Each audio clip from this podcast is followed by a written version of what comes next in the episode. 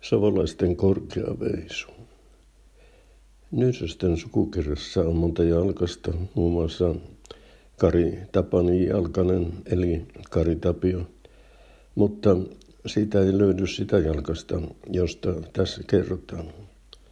Kyseessä on vuonna 1905 Rautalomilla syntynyt Aaru Johannes Jalkanen. Ehkä hänkin jotain kautta Nyysösillä sukua kuitenkin on.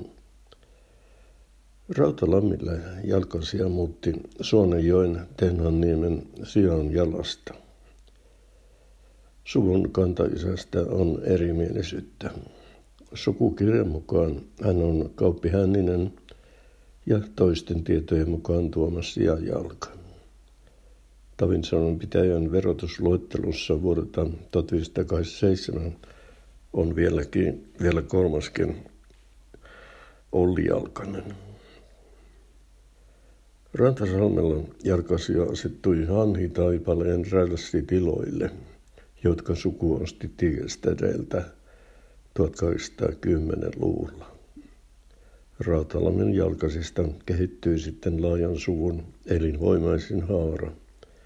Niin ainakin Yrjö Blomstedt väittää.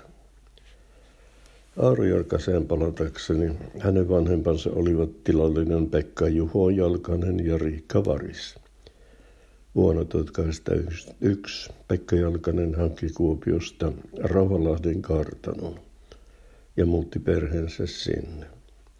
Aaro pantiin Kuopion reaalilyseon, missä hän ei kuitenkaan viihtynyt, vaan keskeytti koulunkäyntinsä jo kolmannelta luokalta. Vieläpä kesken lukukauden. Ja karkasi Venäjälle.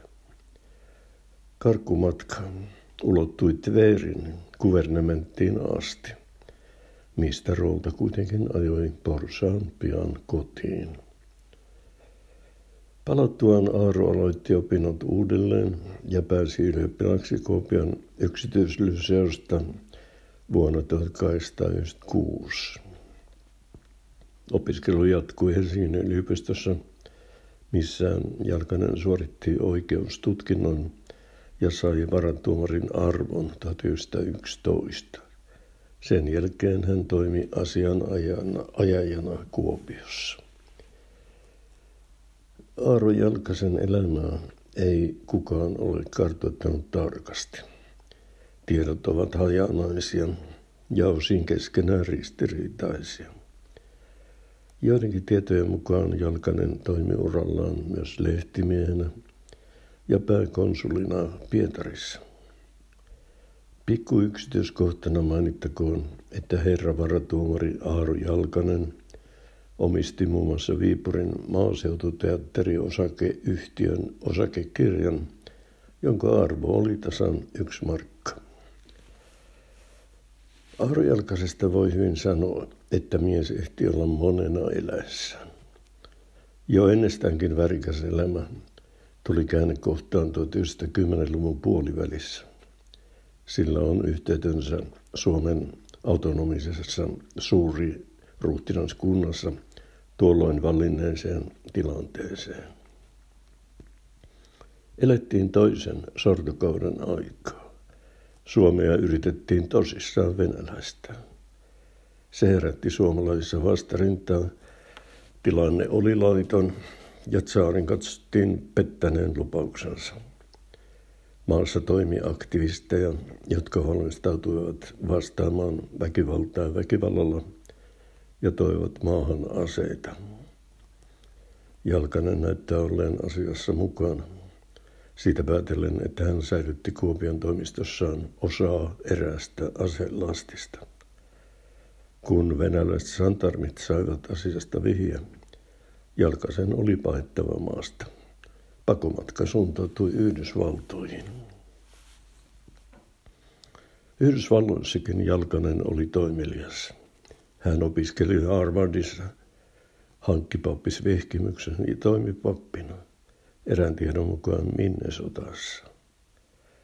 Yksi kirjakin Jalkaselta noina vuosina ilmestyi bostonilaisen kustantajan julkaisemana –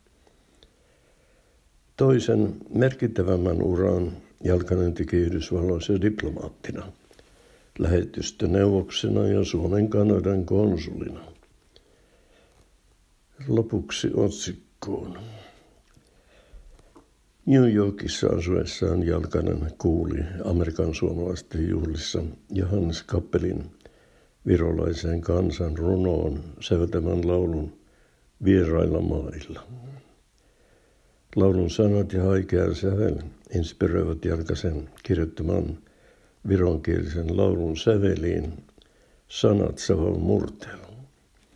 Niin syntyi savolaisten korkea veisu Kallaveessä. Tokko suonen koskaan ennee, kiertee Puijonsarven nennee, kuuluu tunnetusti Kalveslaulun toiseksi viimeinen säe. Se on kaiverrettu pronssilaattaan Aarojalkaselle Kuopion pystytetyssä muistomerkissä. Kivijärkälä, jossa on myös Kalveslaulun sanoitteen muotokuva, sijaitsee missäpä muualla kuin laulussa mainitulla harjanteella Puijon sarven nenässä.